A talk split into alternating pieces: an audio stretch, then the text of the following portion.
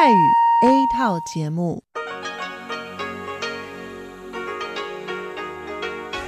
ที่นี่สถานีวิทยุเรดิโอไต้หวันอินเตอร์เนชันแนล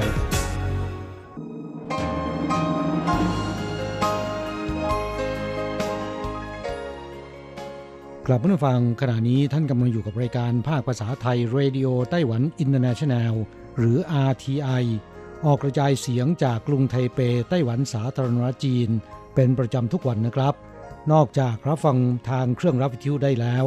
ยังสามารถรับฟังรายการผ่านระบบออนไลน์ได้ที่ thai.rti.org.tw หรือที่ RTI Fanpage นะครับ ขอเชิญติดตามรับฟังรายการของเราได้ ตั้งแต่บัดนี้เป็นต้นไป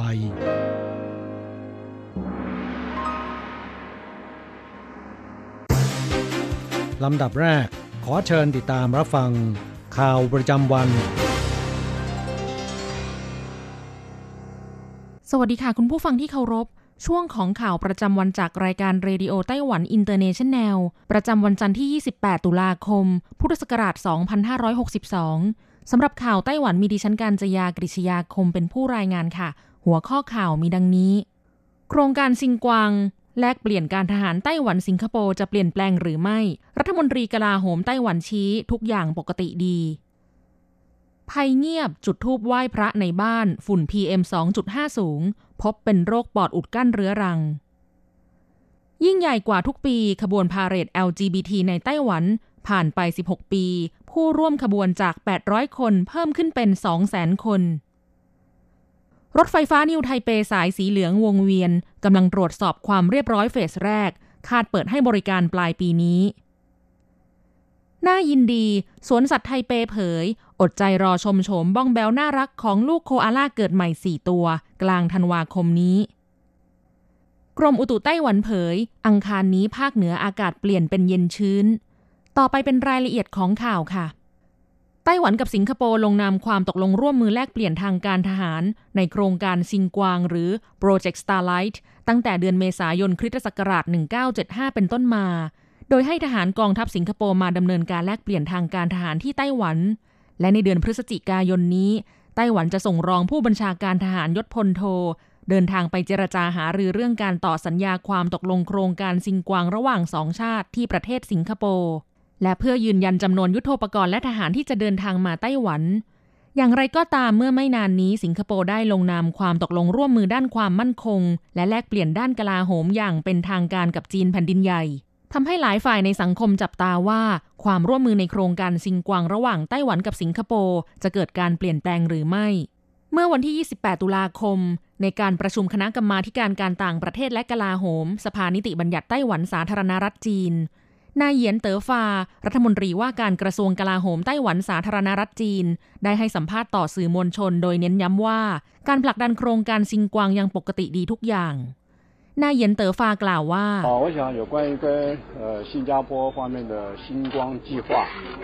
เรื่องเกี่ยวกับโครงการซิงกวางกับสิงคโปร์นั้น จนถึงขณะนี้การผลักดันยังเป็นปกติดีทุกอย่าง ไม่มีอะไรเปลี่ยนแปลง ตนขอชี้แจงให้ทุกฝ่ายได้รับทราบว่า ทุกคนสบายใจได้ ทุกอย่างเป็นปกติกำลังอยู่ในระหว่างดำเนินการ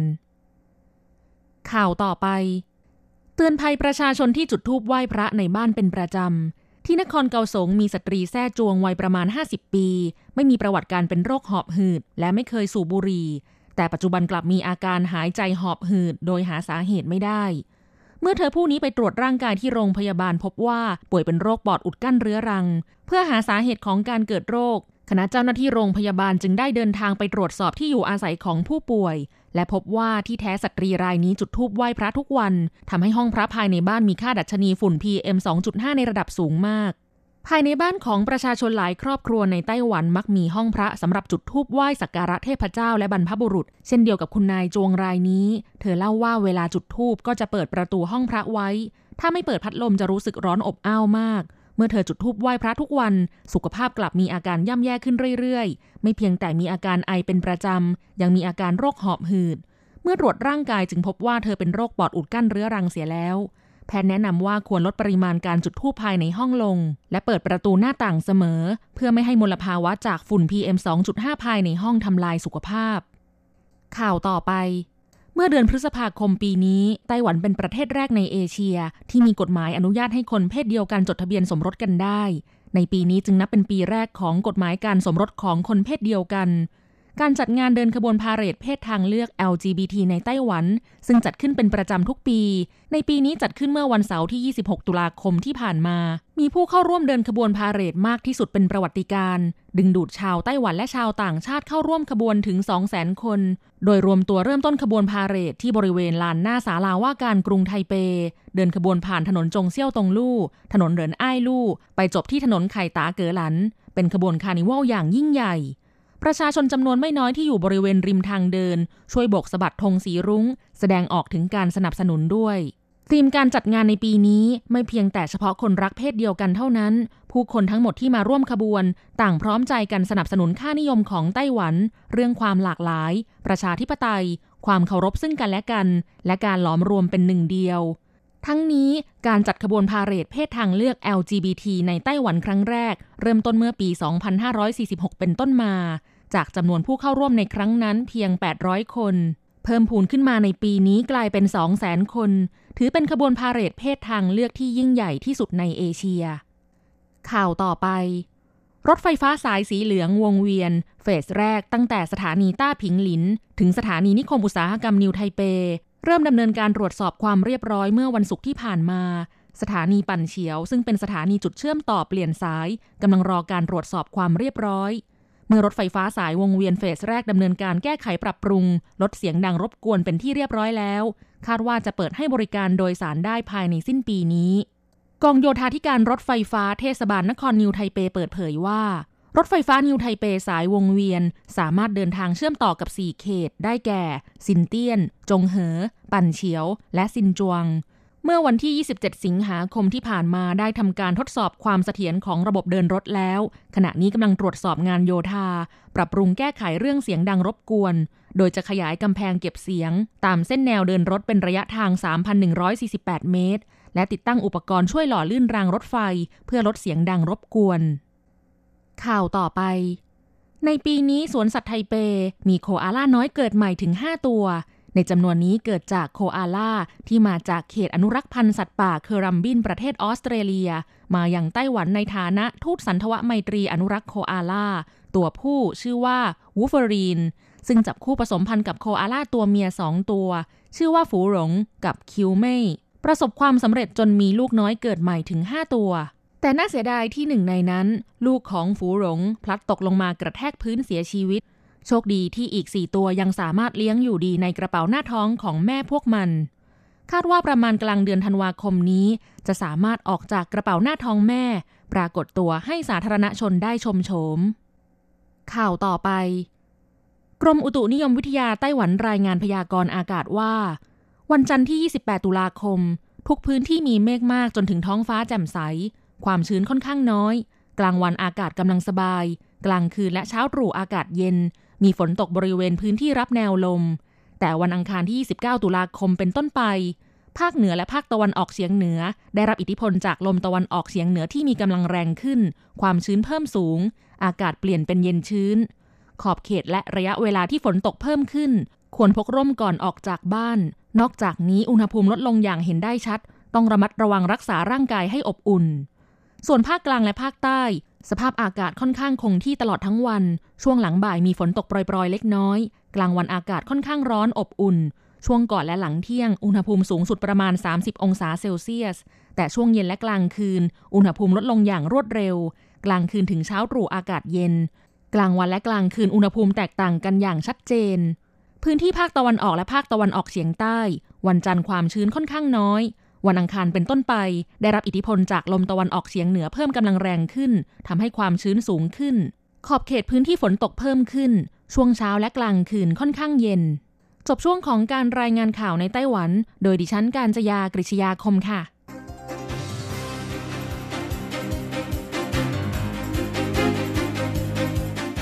คุณผู้ฟังครับ ต่อไปเป็นข่าวต่างประเทศและข่าวประเทศไทย รายงานโดยผมแสงชัย กิตติภูมิวงหัวข้อข่าวที่สำคัญมีดังนี้ ประธานาธิบดีทรัมป์แถลงว่าอัลแบกดาดี ผู้นำ IS เสียชีวิตแล้วฮ่องกงประสบภาวะถดถอยเนื่องจากการประท้วงไม่มีวี่แววจะยุติ เกาหลีใต้ต้องการเจรจากับเกาหลีเหนือเรื่องสถานตากอากาศภูเขาคึมกัง ไฟป่าตอนเหนือแคลิฟอร์เนียสหรัฐยังวิกฤต มีการอพยพชาวบ้านแสนกว่าคน คริสตินลาการ์ดเข้ารับตำแหน่งประธานธนาคารกลางยุโรปหรือ ECB EU กำลังจะตัดสินใจอังกฤษขอยืดเวลา Brexit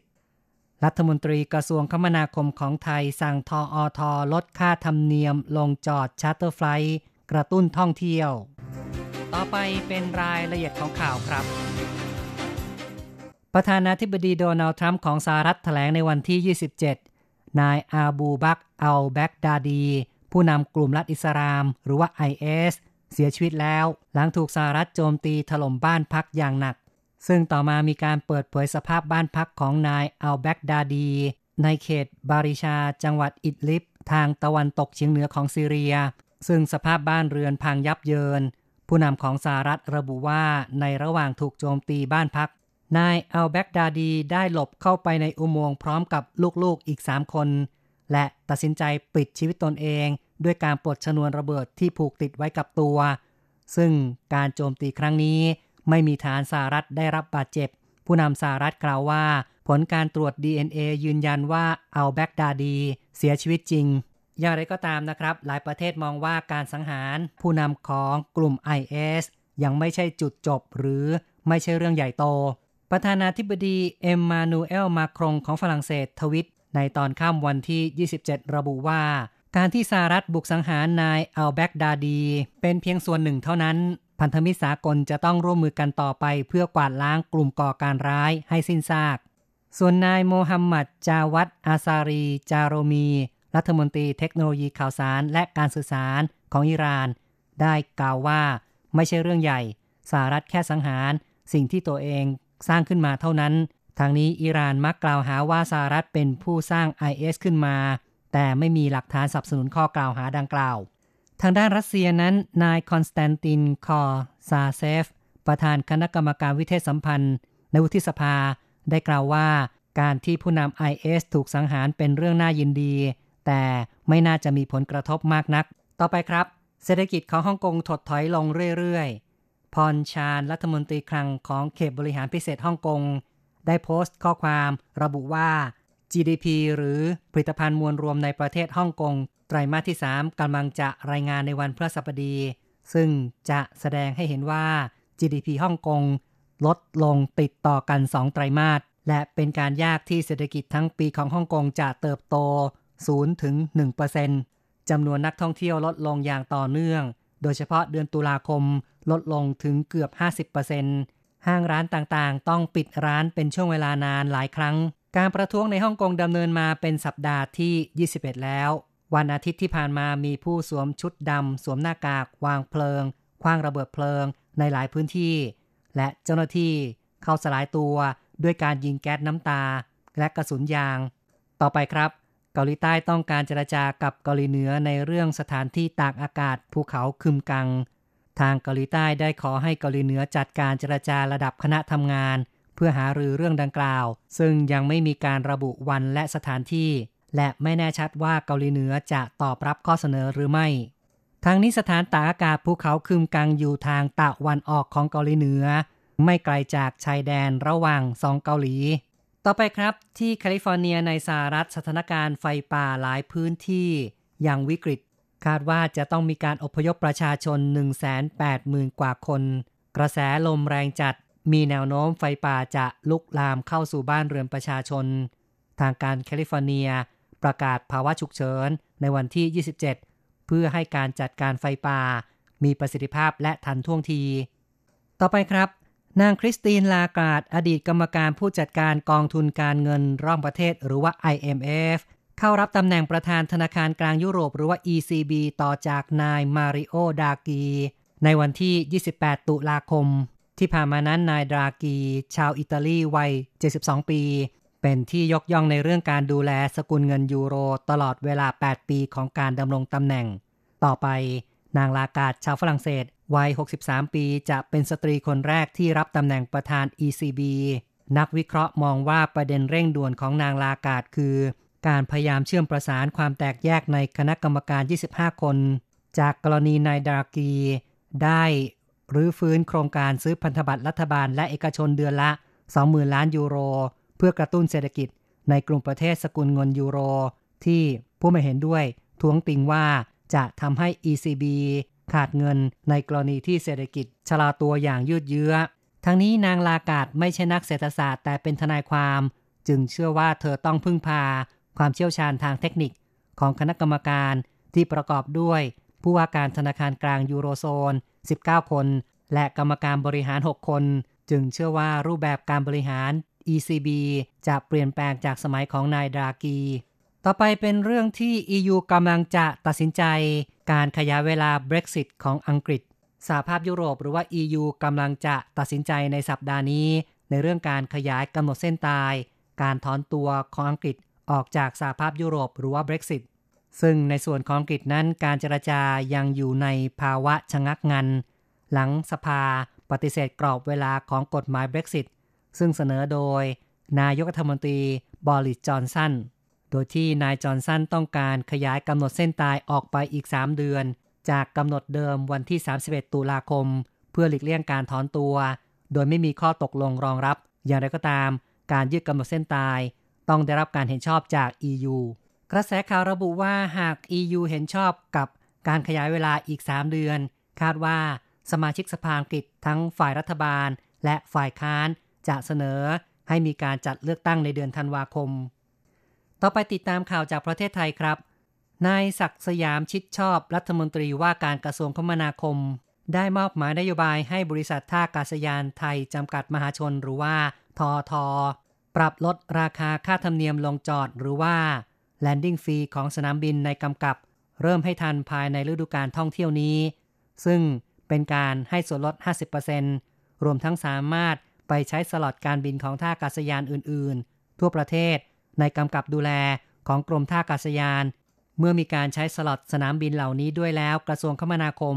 จะมีการจัดสรรระบบขนส่งเชื่อมอำนวยความสะดวก ให้แก่เครื่องบินเช่าเหมาลำสามารถเดินทางไปท่องเที่ยวยังจุดหมายปลายทางต่อไปได้ ทางด้านทอท.แถลงว่าจะนำนโยบายเรื่องการปรับลดค่าธรรมเนียมลงจอด 50%ของเที่ยวบิน charter flightเข้าสู่การพิจารณาของบอร์ดทอทอในครั้งต่อไป หรือสัปดาห์ที่ 3 ของเดือนพฤศจิกายน เพื่อให้มีผลดำเนินการทันฤดูท่องเที่ยวที่กำลังจะมาถึง ต่อไปครับเป็นเรื่องของผู้ส่งออกอาหารแช่แข็งชี้ว่า สหรัฐตัด GSP กระทบไม่มาก นายกสมาคมอาหารแช่เยือกแข็งของไทยชี้ว่า การที่สหรัฐตัด GSP จะไม่ส่งผลกระทบต่ออาหารแช่แข็งมากนัก เพราะพิกัดสินค้าที่ถูกตัดสิทธิ์บางรายการ ไม่ตรงกับที่ไทยส่งออกไปสหรัฐอยู่แล้ว อาทิเช่น ปลาซาดีน ปลาทูน่า ถูกตัด GSP เฉพาะบรรจุพันขนาด 225 กรัมขึ้นไป ขณะที่ไทยส่งออกในรูปปลากระป๋อง และถุงพาวช์ซึ่งไม่ใช่พิกัดที่ถูกตัด GSP ส่วนกุ้งแช่แข็งเป็นสินค้าที่ไม่ถูกเรียกเก็บภาษีอยู่แล้ว ไม่เกี่ยวข้องกับ GSP อย่างไรก็ตามยังคงมีบางหมวดที่อาจได้รับผลกระทบอาทิเช่น อาหารแปรรูปพร้อมรับประทาน ส่วนประกอบของอาหารทะเลแช่แข็ง เช่นข้าวผัดกุ้ง ขนมจีบเป็นต้นสำหรับในเรื่องของปัญหาแรงงานต่างด้าวที่สหรัฐใช้เป็นเหตุผลในการตัด GSP นั้น เป็นสิ่งที่มีการผลักดันจากทางการสหรัฐ 4-5 ปีแล้ว ฝ่ายไทยพยายามปรับปรุงแก้ไขกฎระเบียบต่างๆ มาโดยตลอด แต่ยอมรับว่ายังคงมีสิทธิเสรีภาพบางอย่าง เป็นเรื่องเฉพาะของชาวไทย ซึ่งแต่ละประเทศก็มีเงื่อนไขต่างกัน หากให้เท่าเทียมกัน ก็จะกลายเป็นปัญหาภายในประเทศของเราเอง คุณผู้ฟังครับต่อไปเป็นรายงานอัตราแลกเงิน อ้างอิงวันที่ 28 ตุลาคม โอนเงิน 10,000 บาทใช้ 340 เหรียญไต้หวัน แลกซื้อเงินสด 10,000 บาทใช้ 1690 เหรียญไต้หวัน และโอนเงิน 1 เหรียญสหรัฐใช้ 30.63 เหรียญไต้หวัน ข่าวจาก RTI จบลงแล้วครับ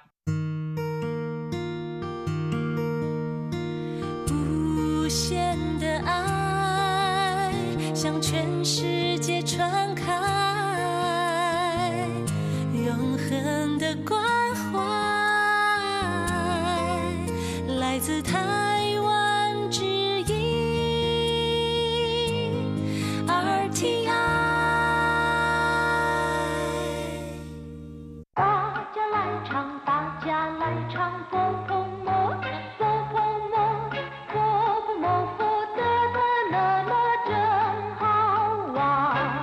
สวัสดีครับเพื่อนผู้ฟัง พบกันในบทนี้เราจะมาเรียนบทเรียนที่ 9 ของแบบเรียนชั้นต้น บทที่ 9 ในเจียน ตัวไหน ในบทนี้เราจะมาเรียนคำสนทนาเกี่ยวกับสีของเสื้อผ้าอาภรณ์นะครับ อันดับแรกนั้นเรามาฟังคุณครูอ่านบทเรียน ทั้งในจังหวะปกติ และจังหวะช้าๆอย่างละหนึ่งรอบ ขอให้เพื่อนผู้ฟังอ่านตามด้วยนะครับ 第九课哪件一课文哪件上衣是你的？在你后头的那件是我的，是红的这件吗？不是，蓝的那件才是我的。哪件上衣是 你的？在你后头的那件是我的，是红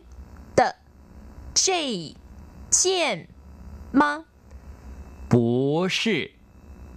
蓝的那件才是我的。 กราบเพื่อนฟังมาอธิบายความหมายของสนทนาบทนี้นะครับที่เจียวเคอในเจียน บทที่ 9 ตัวไหนในเจียนช่างยีชื่นีเตเสื้อนอกหรือว่าเสื้อแจ็คเก็ตตัวไหนเป็นของคุณในเจียนก็คือตัวไหนช่างยีแปลว่า เสื้อแจ็คเก็ตหรือว่าเสื้อนอกชื่นีเตเป็นของคุณในเจียนช่างยีชื่นีเต สื้อนอกตัวไหนเป็นของคุณ在你后头的那件是我的ตัวที่อยู่ข้างหลังคุณเป็นของผมเข้าเถาเราเรียนมาแล้วนะครับ แปลว่า ข้างหลัง那件ตัวนั้น是我的เป็นของผม是红的这件吗สีแดงตัวนี้ใช่ไหม是红的สีแดง这件吗ตัวนี้หรือ不是 蓝的那件才是我的ไม่ใช่ ตัวสีน้ำเงินนั้นถึงจะใช่ของผม หรือถึงจะเป็นของผม不是ก็คือไม่ใช่才是我的ถึงจะเป็นของผม หรือถึงจะใช่ของผม ครับผู้ฟัง ในบทนี้มีคำสองคำที่คล้ายคลึงกันนะครับ ออกเสียงคล้ายๆกัน ขอให้ผู้ฟังต้องระมัดระวังนะครับ อย่าได้สับสน นั่นก็คือคำว่าในเจียน แปลว่า ตัวไหนเป็นคำถามนะครับในเจียน แปลว่าตัวนั้น ระวังอย่าใช้ผิดนะครับ ต่อไปขอให้พลิกไปที่หน้า 40 เราจะไปเรียนรู้คำศัพท์ใหม่ๆ ในบทเรียนนี้กัน และเช่นเคยขอให้อ่านคำศัพท์ตามคุณครูหนึ่งรอบก่อน 二生字与生词一见见红红蓝蓝黄黄绿绿二 上衣上衣衣服衣服喜欢喜欢 ครับผู้ฟังมาอธิบายความหมายของคำศัพท์ในบทนี้นะครับ เจียน เป็นศัพท์บอกจำนวน แปลว่า ผืน แปลว่าตัวหรือว่าเรื่องนะครับ ใช้กับสิ่งของหรือว่าเหตุการณ์เฉพาะอย่าง อย่างเช่นว่า อีเจียนอีฝูเสื้อผ้าตัวหนึ่ง อีเจียนฮั่นซันเสื้อกล้ามตัวหนึ่ง ห รือจะแปลว่าเรื่องก็ได้นะครับ อย่างเช่นว่าอีเจียนชื่อเรื่องเรื่องหนึ่ง แปลว่าคดีก็ได้ อย่างเช่นว่าสิงชื่ออ่นเจียนคดีอาญาหมินชื่ออ่นเจียนความแพ่งหรือคดีแพ่งคำศัพท์ต่อไปนะครับ หง แปลว่าแดง อย่างเช่นว่า หงเซอร์สีแดง หงเป่าสือทับทิมหรือว่าพลอยสีแดง หงฉา ชาแดง หงเต้า ถั่วแดงหรือถั่วสีแดงนะครับ หงจง แปลว่า บวมเป่ง บวมแดง ซึ่งหมายถึงอาการเจ็บ หงเปา ซองสีแดง หรือที่ภาษาจีนแต้จิ๋วเรียกว่าอังเปา ซึ่งเป็นซองกระดาษสีแดงภายในมีเงิน เป็นธรรมเนียมอย่างหนึ่งของชาวจีนที่ผู้อาวุโสกว่านิยมให้อังเปาแก่ลูกหลานเพื่อความเป็นสิริมงคลในยามเทศกาลสำคัญนะครับ หงสือจื่อหุย สภากาชาติสือจื้ก็แปลว่าไม้กางเขนหรือไม้เลขสิบหุยก็คือสมาคมหรือองค์กร หงสือจื้หุยก็คือสภากาชาติ ซึ่งมีสัญลักษณ์เป็นไม้กางเขนสีแดงกลาบผู้ฟังคำว่าหงนอกจากแปลว่าแดงแล้วนะครับ ยังมีความหมายว่าด่งดัง เรื่องลือได้อีกด้วย อย่างเช่นว่าเฉิงหลง是电影明星他很红เเฉิงหลงก็คือพระเอกภาพยนตร์จากฮ่องกงนะครับ เฉิงหลง是电影明星เฉิงหลงเป็นดาราภาพยนตร์他很红เขาโด่งดังมากคำศัพท์ต่อไปที่เราจะมาเรียนรู้กัน หลานแปลว่าสีน้ำเงินวุ้ยหลานแปลว่าสีครามหรือสีฟ้านะครับ หลานเป่าเสือพลอยสีน้ำเงิน ชิงชูหยูหลาน เป็นคำคมที่อุปมาว่านักเรียนเก่งกว่าครู คนรุ่นหลังเก่งกว่าคนรุ่นก่อน ชิงแปลว่าสีเขียวนะครับ คำว่าชิงชูยูหลาน ถ้าแปลตรงตัวนะครับ ก็แปลว่าสีเขียว กลั่นออกมาจากสีน้ำเงิน และสีเขียวนั้นจะเข้มกว่าสีน้ำเงิน ซึ่งก็หมายถึงลูกศิษย์เก่งกว่าอาจารย์นั่นเอง ชิงชูยูหลานนะครับ หวางแปลว่าสีเหลือง ในจีนแผ่นใหญ่มีแม่น้ำที่มีชื่อเสียงอย่างมากสายหนึ่ง แม่น้ำสายนี้เนื่องจากว่าไหลผ่านบริเวณภูเขาที่ดินเป็นสีแดง ก็เลยทำให้น้ำในแม่น้ำขุ่นเหลืองไปด้วย จึงเรียกว่า ขวางเขอ หรือที่ภาษาไทยเรียกทับศัพท์ว่า แม่น้ำหวงโหนะครับ ขวางเต้า แปลว่าถั่วเหลือง ขวางจิน แปลว่าทอง ขวางควนยามตะวันรอน หรือว่ายามหัวค่ำนะครับ ขวางกัว ก็แปลว่าแตง นอกจากแปลว่าสีเหลืองแล้วคำว่า ขวางยังมีความหมายในด้านลามกอนาจารหรือว่าโลกีด้วย อย่างเช่นว่าขวางเซ่อเชี่ยวว่าคำขันลามกขวางเซ่อชูคัน หนังสือโปหรือว่าหนังสือลามกขวางเซ่อเสี่ยวชัวนิยายลามกลุยแปลว่าสีเขียว เมื่อสักครู่อธิบายไปแล้วนะครับคำว่าชิงก็มีความหมายว่าสีเขียวเหมือนกัน แต่คำว่าชิงมักจะหมายถึงสีเขียวของต้นพืชที่ยังอ่อนนะครับ ยังไม่แก่เต็มที่ เรียกว่าชิง แต่ลุยหมายถึงเขียวนะครับ เช่นว่า หงฮวาลุยเย่ดอกสีแดงใบสีเขียวลุยฉา ชาเขียวลุยเต้า ถั่วเขียวลุยเหยวเหยวเขียวชะอุ่ม ครับนอกจากสีที่เรียนมาแล้วก็ยังมีสีอื่นๆนะครับ อย่างเช่นว่า สีดำภาษาจีนเรียกว่า黑色สีขาว เรียกว่า白色สีม่วง เรียกว่าจื่อเซอร์上衣แปลว่า เสื้อ เสื้อแจ็คเก็ต หรือว่า เสื้อนอกนะครับยีฝูแปลว่า เสื้อผ้าอาจจะเป็นเสื้อนอก เสื้อชั้นใน หรือกางเกงก็แล้วแต่นะครับ เรียกรวมๆว่ายีฝูฉี่ฮวนหมายถึง ชื่นชอบ ชอบ หรือว่ารักในสิ่งใดสิ่งหนึ่งนะครับ อย่างเช่นว่า我好喜欢这个工作ผมชอบงานนี้มาก你喜欢这里的环境吗คุณชอบสิ่งแวดล้อมของที่นี่หรือไม่我很喜欢这里 ผมชอบที่นี่มากครับผู้ฟังหลังจากที่เรียนรู้คำศัพท์ในบทเรียนนี้ผ่านไปแล้ว ต่อไปขอให้พลิกหนังสือไปที่หน้าที่ 41 เราจะมาทำแบบฝึกหัดขอให้ทุกคนอ่านตามคุณครูนะครับ三代换练习你喜欢这件红衣服吗？我不喜欢你喜欢哪件？黄的绿的那两件我都喜欢你喜欢这件红衣服吗 คุณชอบเสื้อสีแดงตัวนี้ไหมคุณชอบเสื้อสีแดงตัวนี้ไหม我不喜欢ผมไม่ชอบ你喜欢哪件คุณชอบตัวไหน黄的、绿的那两件我都喜欢ตัวสีเหลือง สีเขียว ทั้งสองตัวผมชอบทั้งนั้น ครับผู้ฟัง สนทนาบทนี้หวังเป็นอย่างยิ่งว่า จะทำให้ท่าน พูดคุยสนทนาภาษาจีนในเรื่องสีได้คล่องแคล่วมากยิ่งขึ้นนะครับ เราจะกลับมาพบกันใหม่ในบทเรียนถัดไป สวัสดีครับ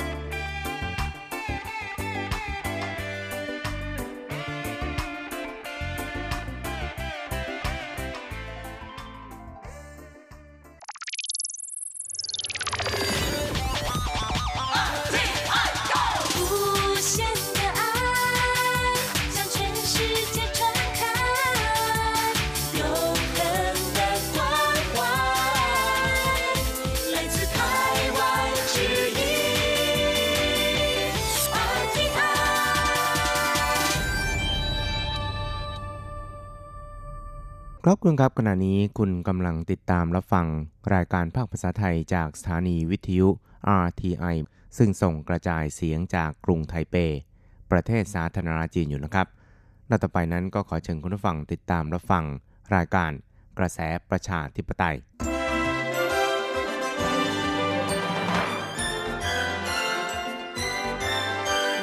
กระแสประชาธิปไตย ประชาธิปไตยนำเราสู่ความหวัง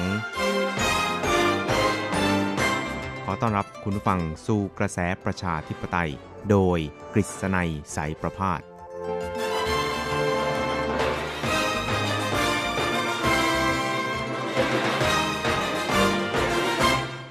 สวัสดีครับคุณผู้ฟังที่รักและเคารพทุกท่านครับ ผมกฤษณัยสารพาดก็กลับมาพบกับคุณผู้ฟังอีกครั้งหนึ่งครับ ในช่วงเวลาของกระแสประชาธิปไตยนะครับ ซึ่งก็จะพบกับคุณผู้ฟังเป็นประจำทุกสัปดาห์ครับ ในค่ำวันจันทร์และก็เช้าวันอังคาร 3 ครั้งด้วยกันนะครับ ก็จะนำเอาเรื่องราวความเคลื่อนไหวที่น่าสนใจทางด้านการเมืองในไต้หวัน ในช่วงที่ผ่านมา มาเล่าสู่ให้กับคุณผู้ฟังได้รับฟังกันนะครับ ครับสำหรับในวันนี้นะครับข่าวคราวที่รับความสนใจกันเป็นพิเศษนั้น ก็เห็นจะไม่พ้นเกี่ยวกับกรณีของฆาตกรหนุ่มชาวฮ่องกงนะครับ ก็คือนายชาญถงไข่นะครับ หรือเรียกชื่อภาษาจีนกลางว่าเฉินถงเจียนะครับ ซึ่งก็ได้ฆ่าแฟนสาวชาวฮ่องกง ในไต้หวันนะครับ ทั้งที่มีอายุเพียงแค่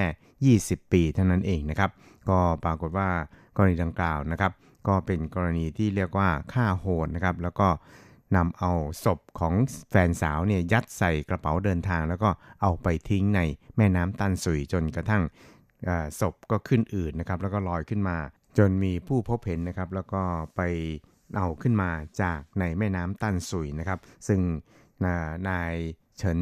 ถงจานี่นะครับหลังจากที่ก่อคดีดังกล่าวแล้วเนี่ยก็รีบเดินทางกลับฮ่องกงครับก็ทำให้เขาเนี่ยลอยนวลออกไปจากฮ่องกงครับแล้วก็ในช่วงที่ผ่านมานั้น ทางการไต้หวันนั้นก็ได้พยายามที่จะติดต่อประสานงานไปยังฮ่องกงเพื่อที่จะขอความร่วมมือจากทางการฮ่องกงนะครับในการส่งผู้ร้ายข้ามแดนมาอยังไต้หวันนะครับ ก็คือการขอความช่วยเหลือหรือว่าดำเนินการความร่วมมือทางด้านตุลาการ กับฮ่องกงนะครับแต่ว่าฮ่องกงนั้นก็วางเฉยครับ ในขณะที่นายเฉินถงจานี่นะครับ ก็ได้เอาบัตร ATM ของแฟนสาวนี่นะครับไปเบิกเงินในตู้ ATM ที่ฮ่องกงก็เลย ถูกจับกลุ่มคุมขังนะครับศาลก็พิพากษาในกรณีดังกล่าวนี่นะครับ โดยให้จำคุก 29 เดือน ซึ่งก็เพิ่งพ้นโทษเมื่อวันที่ 23 ตุลาคมนะครับแล้วก็ก่อนที่จะพ้นโทษเนี่ยนางแคลรี่แลมนะครับผู้ว่าการ เขตปกครองพิเศษของฮ่องกงนั้นก็ได้สัมภาษณ์พิเศษสื่อในฮ่องกงครับบอกว่านายเฉินถงจานี่นะครับ ก็ได้แสดงความปรารถนาที่จะมามอบตัวกับไต้หวันนะครับ ก็คือหมายความว่าจะเดินทางมามอบตัวด้วยตัวเองครับ โดยที่ไม่มีการควบคุมตัวจากเจ้าหน้าที่ตำรวจหรือว่าเจ้าหน้าที่อายการของฮ่องกงแต่อย่างใดครับ ซึ่งกรณีดังกล่าวนี่ก็ทำให้ฝ่ายไต้หวันเนี่ยก็รู้สึกว่า เอ๊ะ ถ้าแบบนี้แล้วเนี่ยนะครับ อาจจะส่งผลต่อ การที่เอาประเด็นดังกล่าวเนี่ยมาประเด็นเป็นประเด็นทางการเมืองนะครับ ซึ่งก็หมายความว่าทั้งสองฝ่ายก็คือทั้งฮ่องกงและไต้หวันเนี่ยก็เป็นส่วนหนึ่งของจีนด้วยเพราะฉะนั้นเนี่ยในตอนแรกนะครับรัฐบาลของท่านประธานาธิบดีไช่เหวินพรรค DPP นี่นะครับก็ปฏิเสธไม่ยอมรับแล้วก็ถึงแม้ว่าจะเดินทางมาถึงสนามบินในไต้หวันแล้วเนี่ยนะครับก็จะไม่ยอมให้เข้าเมืองครับ แต่ว่าเนื่องจากกรณีดังกล่าวนะครับเป็นกรณีที่สะเทือนขวัญแล้วก็ ผู้คนให้ความสนใจนะครับการปฏิเสธไม่ยอมให้คนร้ายนี่นะครับมาดำเนินคดีในไต้หวันของทางการท่านประธานาธิบดีชาอิงหวนนี่นะครับ ก็รู้สึกว่าเป็นการสร้างความไม่พอใจให้กับหลาย ๆ กลุ่มในไต้หวันนะครับ แล้วก็กลายเป็นกระแสกดดันต่อรัฐบาลไต้หวันด้วยนะครับ ก็เลยทำให้มีการกลับลำนะครับ ในเวลาต่อมานั้นก็บอกว่าก็ยินดีนะครับที่จะรับมืออ ฆาตกรรายนี้มาดำเนินคดีในไต้หวันนะครับ พร้อมกับย้ำว่าในเมื่อฮ่องกงไม่ดำเนินคดีนะครับ ทางการไต้หวันเนี่ยก็จะดำเนินคดีเองครับครับ ซึ่งในกรณีดังกล่าวนี่นะครับ ก็ถือได้ว่าเป็นกรณีที่เกิดเป็นข้อขัดแย้งทางด้านกฎหมายระหว่างกันนะครับว่าใครจะเป็นผู้ดำเนินคดีในกรณีนี้นะครับ ซึ่งจนถึงขณะที่เรากำลังทำรายการอยู่ตอนนี้นะครับนายเฉินถงจาเนี่ยนะครับ ซึ่งเดิมนั้นก็บอกว่า เมื่อพ้นโทษในวันที่ 23 ตุลาคมเนี่ยก็จะเดินทางมาไต้หวันในวันรุ่งขึ้นนะครับ แต่ว่าเนื่องจากการประสานงานระหว่างไต้หวันกับฮ่องกงเนี่ยก็อาจจะยังไม่ราบรื่นนักนะครับ หรือว่ายังไม่ได้บทสรุป เพราะฉะนั้นเนี่ยก็เลยยกเลิกแผนการที่จะเดินทางมาไต้หวันเพื่อที่จะมามอบตัวนะครับ ในขณะที่ทางท่านประธานาธิบดีไช่เอิงหวนนะครับ ก็ได้ระบุครับบอกว่าการเดินทางมาไต้หวันของนายเฉินถงจาฆาตกรรายนี้นะครับ ก็จะ ไม่ใช่เป็นการมอบตัวแต่ว่าจะเป็นการจับกลุ่มนะครับ เพราะว่านายเฉินนั้นเป็นหนึ่งในฆาตกรที่ทางฝ่ายเจ้าหน้าที่ตำรวจของไต้หวันนั้นได้ออกหมายจับนะครับ เพราะฉะนั้นเนี่ยเมื่อมาถึงสนามบินของไต้หวันแล้วนี่นะครับ ก็จะถูกควบคุมตัวแล้วก็ถูกจับกลุ่มนะครับ มิใช่เป็นการมอบตัวแต่อย่างใดครับ ซึ่งล่าสุดนะครับนางโคลัสโอทากะ โฆษกของรัฐบาลไต้หวันสาธารณจีนนั้นก็ได้ระบุนะครับว่าในการประชุมครมแบบข้ามกระทรวงนี่นะครับ โดยมีนายเฉินชีไม่รองนายกเป็นประธานนี่นะครับ ก็ได้มีการแลกเปลี่ยนความคิดเห็น แล้วก็ศึกษาเกี่ยวกับสถานการณ์ที่เกิดขึ้นในขณะนี้นะครับ โดยทาง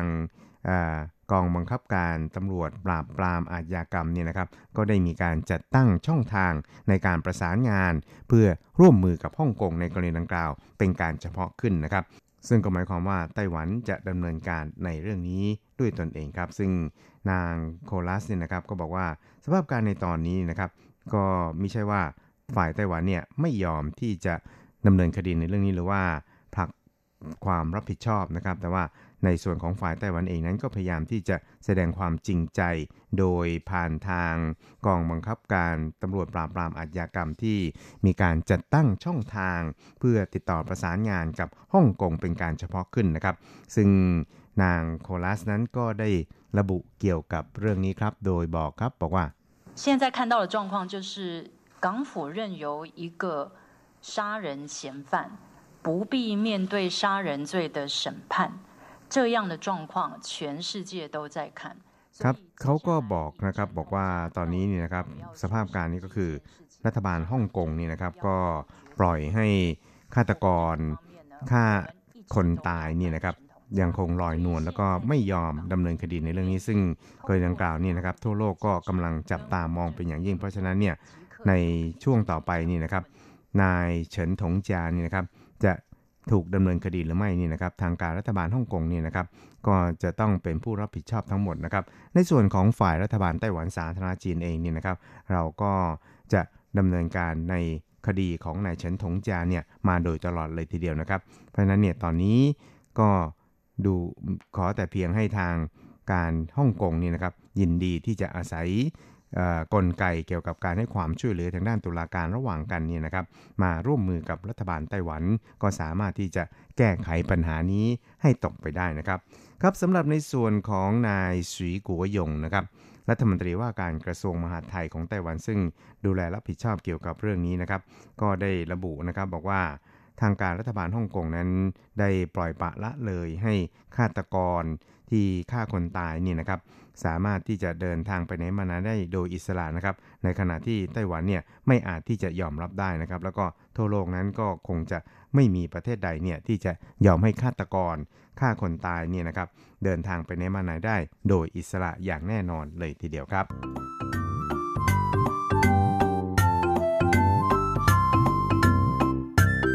อีกหนึ่งครับเราไปดูกันที่พัก DPP กันบ้างครับ ซึ่ง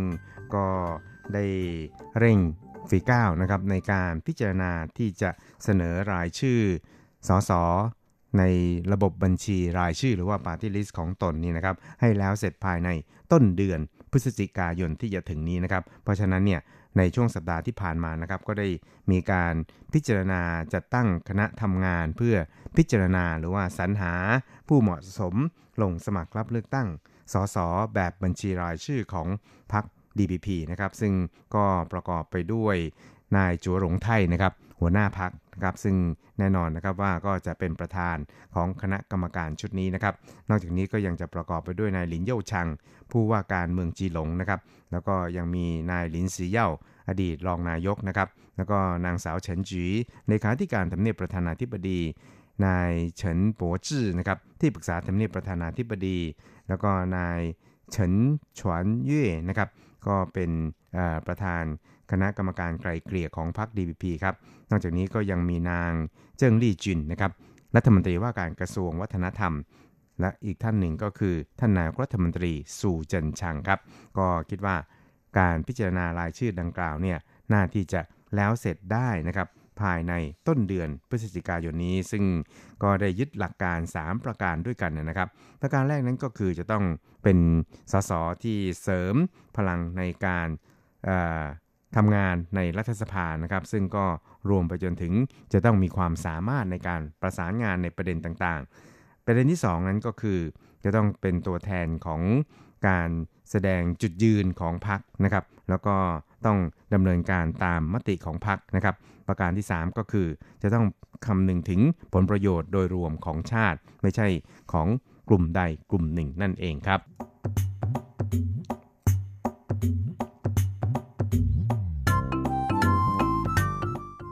ครับสุดท้ายครับเราไปติดตามเกี่ยวกับทางด้าน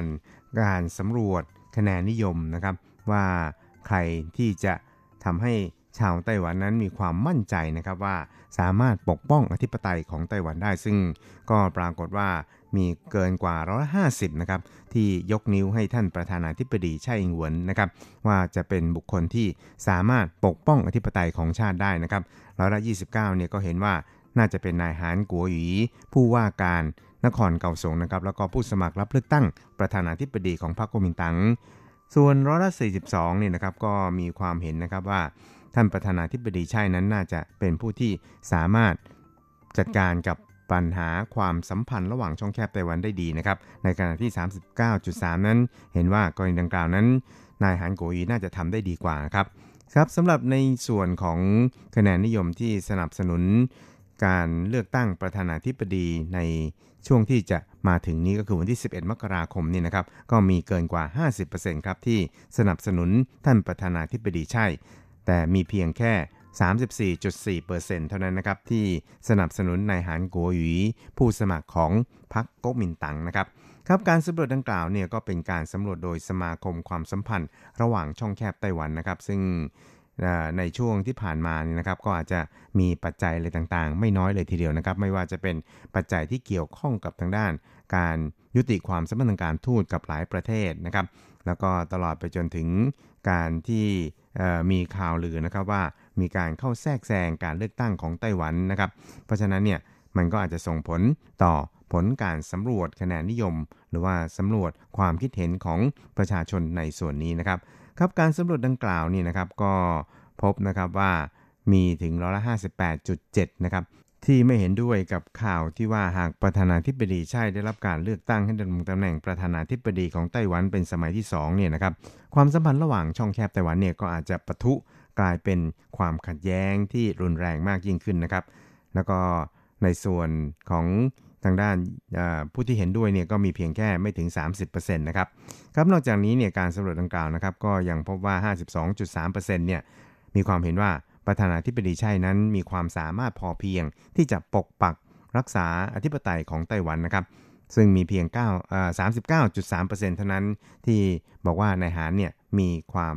สามารถในเรื่องนี้ครับครับ และในส่วนของท่านประธานาธิบดีชาอิงหวนนี่นะครับมีความสามารถในการจัดการกับปัญหาความสัมพันธ์ระหว่างช่องแคบไต้หวันนะครับในขณะที่นายหานเนี่ยได้รับความเชื่อถือจากประชาชนเนี่ยร้อยละ 39.3 ครับ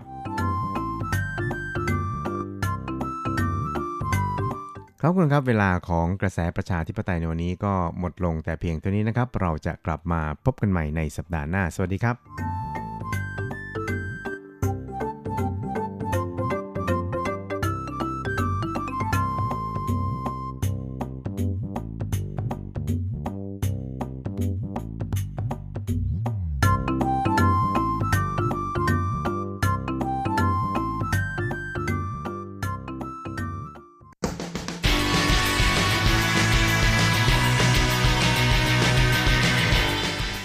ปัจจุบัน โลกปัจจุบัน เปลี่ยนแปลงตลอดเวลา ทุกอย่างไม่หยุดอยู่กับที่ ย้อนอดีต ย้อนดูเรื่องราว วัฒนธรรม ความคิด ความเป็นอยู่ของผู้คนในอดีต มองปัจจุบัน ย้อนอดีตดำเนินรายการโดย แสงชัย กิตติภูมิวงรถจรัสยนต์สุวรรณ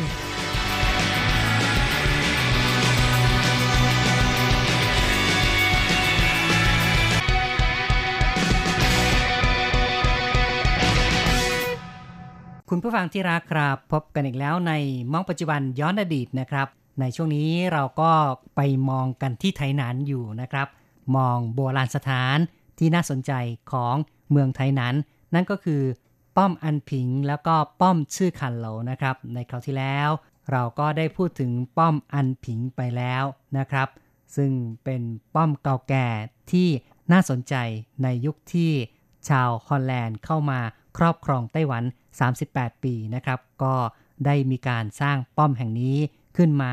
และตอนนี้ก็กลายเป็นสถานที่ท่องเที่ยวที่น่าสนใจของผู้ที่ไปเยี่ยมชมกัน วันนี้เราก็จะมาพูดกันต่ออีกป้อมหนึ่ง นั่นก็คือชื่อคันเหลานะครับค่ะ ชาวฮอลันดาที่เข้ามาอยู่ในไต้หวันนะคะ ไม่เพียงแต่ทำการค้า แต่ยังมีการขยายอาณาเขตอีกด้วย ก็เลยมีการสร้างป้อมปราการขึ้นมาสองป้อม อย่างที่เราพูดถึงนะคะ และในวันนี้ก็จะพูดถึงป้อม ชื่อขันโหลค่ะคำว่าชื่อขันโหลก็เป็นชื่อเรียกในภาษาฮกเกี้ยนนะคะ ภาษาไทยหยีค่ะสำหรับสถานที่ตั้งของชื่อขันโหลนะคะ ก็ตั้งอยู่ในเขต ตอนกลางภาคตะวันตกของนครไถหนันก็คือจงซีชีนั่นเองค่ะ ต้นต่อเดิมของป้อมชื่อขันโหลสร้างขึ้นในปี 1653 ค่ะ ในยุคที่ฮอลันดาปกครองไต้หวัน ตึกเดิมในยุคฮอลันดานั้นก็เป็นตึกสไตล์ยุโรปนะคะ ถือเป็นที่ทำการท้องถิ่น เป็นศูนย์กลางการค้าของชาวฮอลันดา มีชื่อเรียกอีกชื่อหนึ่งว่า Fort Provintia นะคะ หรือว่าป้อม Provintia นั่นเองค่ะ แต่ว่าป้อมนี้นะคะเมื่อมาถึงยุคราชวงศ์ชิง ป้อมชื่อขันโหลก็พังทลายลงจนเหลือซากไว้ส่วนหนึ่งเท่านั้น อืม ก็คือป้อม Provintia พังแล้วเนาะนะครับ ก็เลยต้องมีการบูรณะสร้างขึ้นมาใหม่ ทีนี้ก็เลยกลายเป็นของจีนแล้วล่ะสิครับ ใช่ค่ะ ลักษณะก็เอ่อสองชั้นนะคะ เป็นลักษณะเป็นสไตล์แบบจีน เพราะว่าเอ่อ ป้อมเก่าพังแล้วนี่ ป้อมป้อมเก่าพังแล้ว แล้วก็มีการเปลี่ยนชื่อใหม่เป็นภาษาจีนแบบฮกเกี้ยนด้วยว่าชื่อขันโหลค่ะ ครับ จาก Fort Provintia ก็กลายเป็นชื่อขันโหลนะครับ อย่างที่บอกแล้วนะคะว่าฟอร์ดโพวินเทียนั้นเดิมพังทลาย เหลือเพียงซากบางส่วนเท่านั้นที่เห็นอยู่ในปัจจุบัน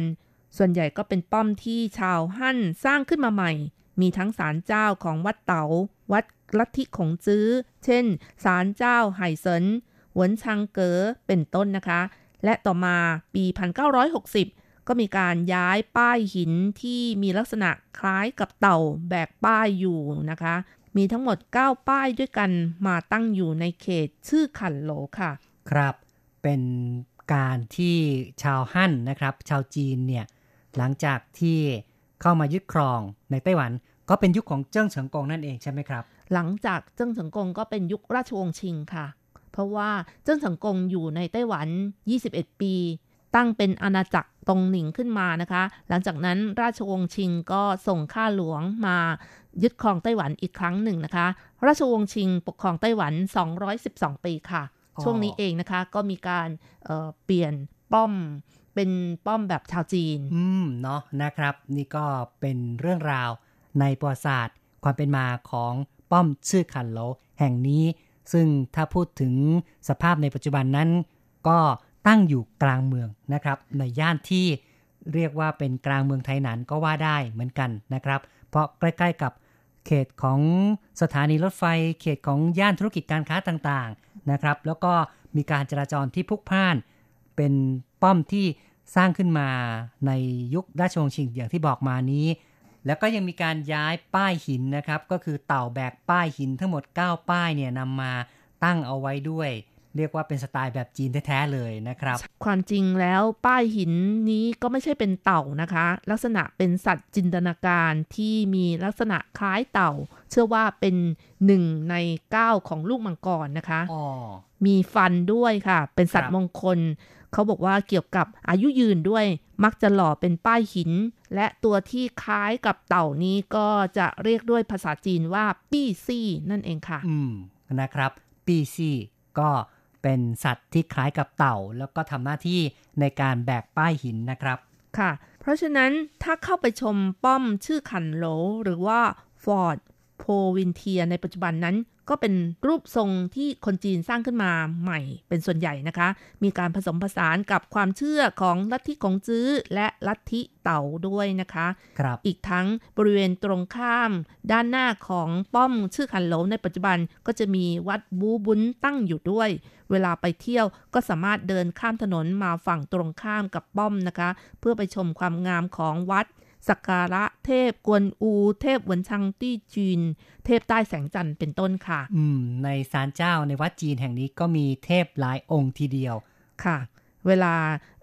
ช่วงที่ใกล้สอบนักเรียนนักศึกษาก็จะไปขอพรจากเทพหวนชังตี้จีนนะคะ เทพแห่งการเรียน โดยเฉพาะอย่างยิ่งนักเรียนที่กำลังจะสอบเข้ามหาวิทยาลัย มักจะพากันไปไหว้ในช่วงเดือนมิถุนายน เป็นเดือนก่อนสอบด้วย และต้องการโชคลาภในเรื่องของความรักหรืออะไรอย่างนี้นะคะ ก็ไปเส้นไหว้เทพใต้แสงจันทร์เป็นต้นค่ะอ๋อเนาะนะครับแหมมีหลาย ๆ เจ้านี่เรียกว่าเออ ไปทีเดียวก็ขอได้หลาย ๆ อย่าง ใช่ค่ะ มีทั้งบู มีทั้งบุญนะคะนะครับบูก็คือเป็นเทพกวนอู ส่วนบุญก็คือเรื่องของการศึกษาค่ะ ก็คือเทพหวนชังนะครับแล้วในเรื่องของความรักก็คือเทพใต้แสงจันทร์นะคะ ก็มีคนไปไหว้กันเยอะแยะนะครับ เทพใต้แสงจันทร์ที่ภาษาจีนก็เรียกว่าเย่เหล่านะครับเย่ย่าเหล่าเหรินก็ได้นะคะ ก็คือถ้าเกิดจะเรียกเต็มก็เย่ช่าเหล่าเหรินนะครับ คือผู้เท่าใต้แสงจันทร์นะครับ ค่ะ จะเห็นได้ว่า คนที่อยู่ในเมืองไถหนันในปัจจุบันนะคะ ก็ยังคงมีการอนุรักษ์สิ่งเก่าๆเอาไว้ รักษาวัฒนธรรมต่างๆ ความเชื่อต่างๆ ไว้ไม่น้อยเลยนะคะ มีการไปวิงวอนขอโชคลาภไปทำบุญวันเกิด ไป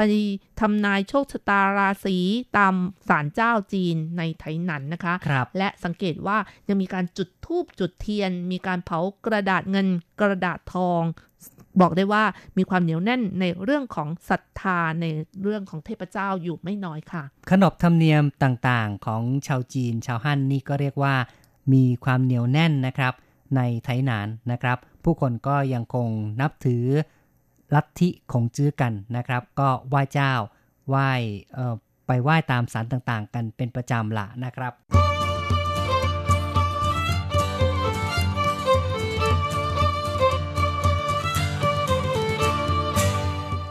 ครับต่อไปเราก็จะมาพูดถึงเรื่องราวย้อนอดีตเกี่ยวกับชาวฮอลันดาที่ตั้งรกรากอยู่ทางภาคใต้ของไต้หวันนะครับค่ะ อย่างที่เล่าให้ฟังแล้วนะคะว่าชาวฮอลันดานี่ได้มาตั้งรกรากอยู่ในไต้หวันนานถึง 38 ปีเลยทีเดียวนะคะ ตั้งแต่ปี 1624 จนถึงปี 1662 ค่ะ ซึ่งในช่วงแรกๆก่อนที่ชาวฮอลันดาจะมาไต้หวันนั้น ชาวฮอลันดาก็เดิมทีจะไปอยู่ที่เมืองมาเก๊าและเกาะเพิงหู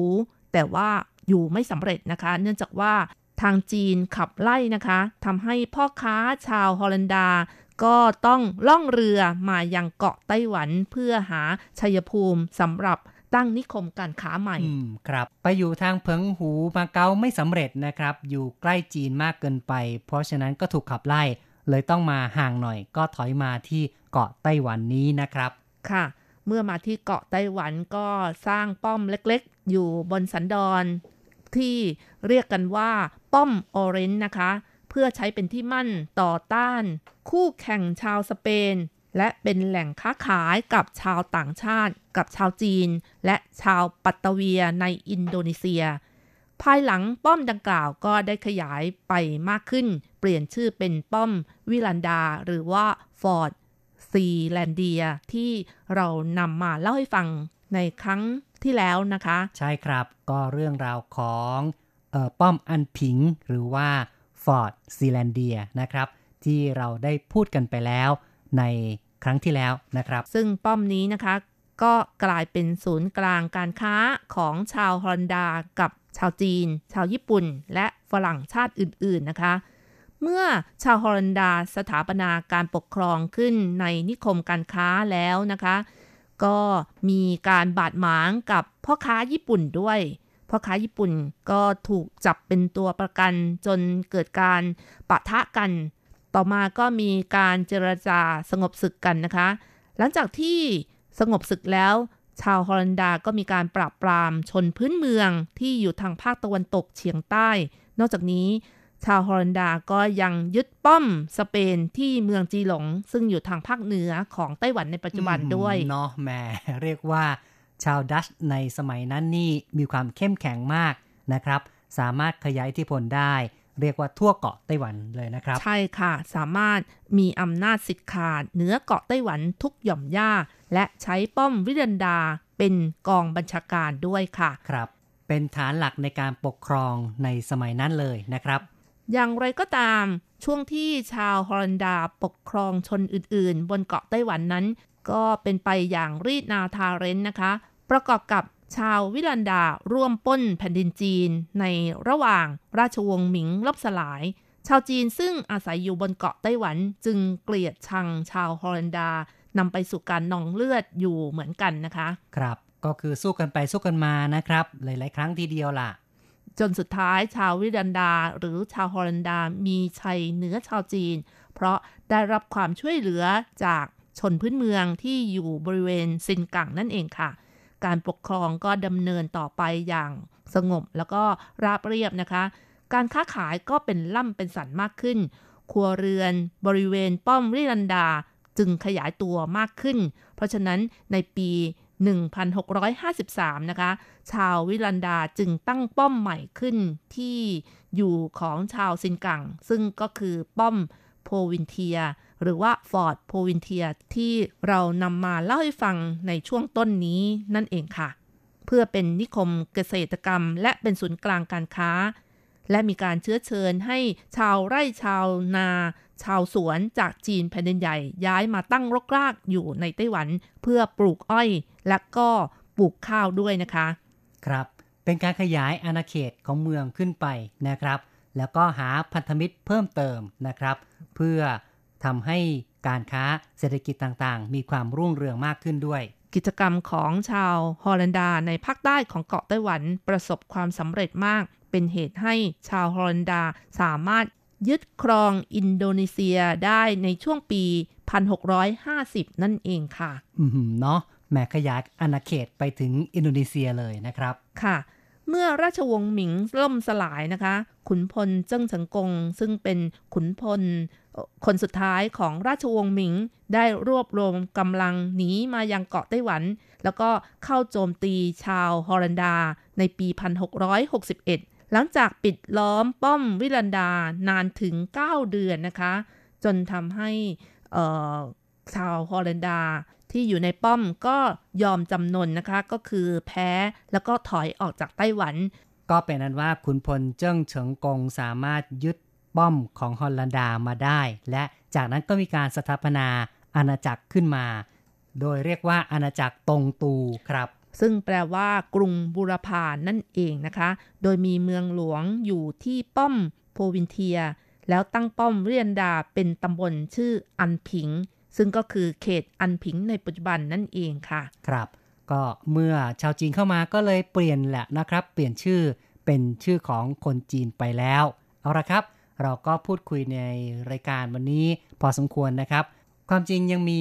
รายละเอียดอีกมากนะครับ แต่เราก็สรุปโดยสังเกตมาให้ฟังกันนะครับ เอาละครับ รายการในครั้งนี้เห็นทีต้องขออำลาไปก่อน อย่าลืมกลับมาพบกับมองปัจจุบันย้อนอดีตในครั้งต่อไป สวัสดีครับ สวัสดีค่ะ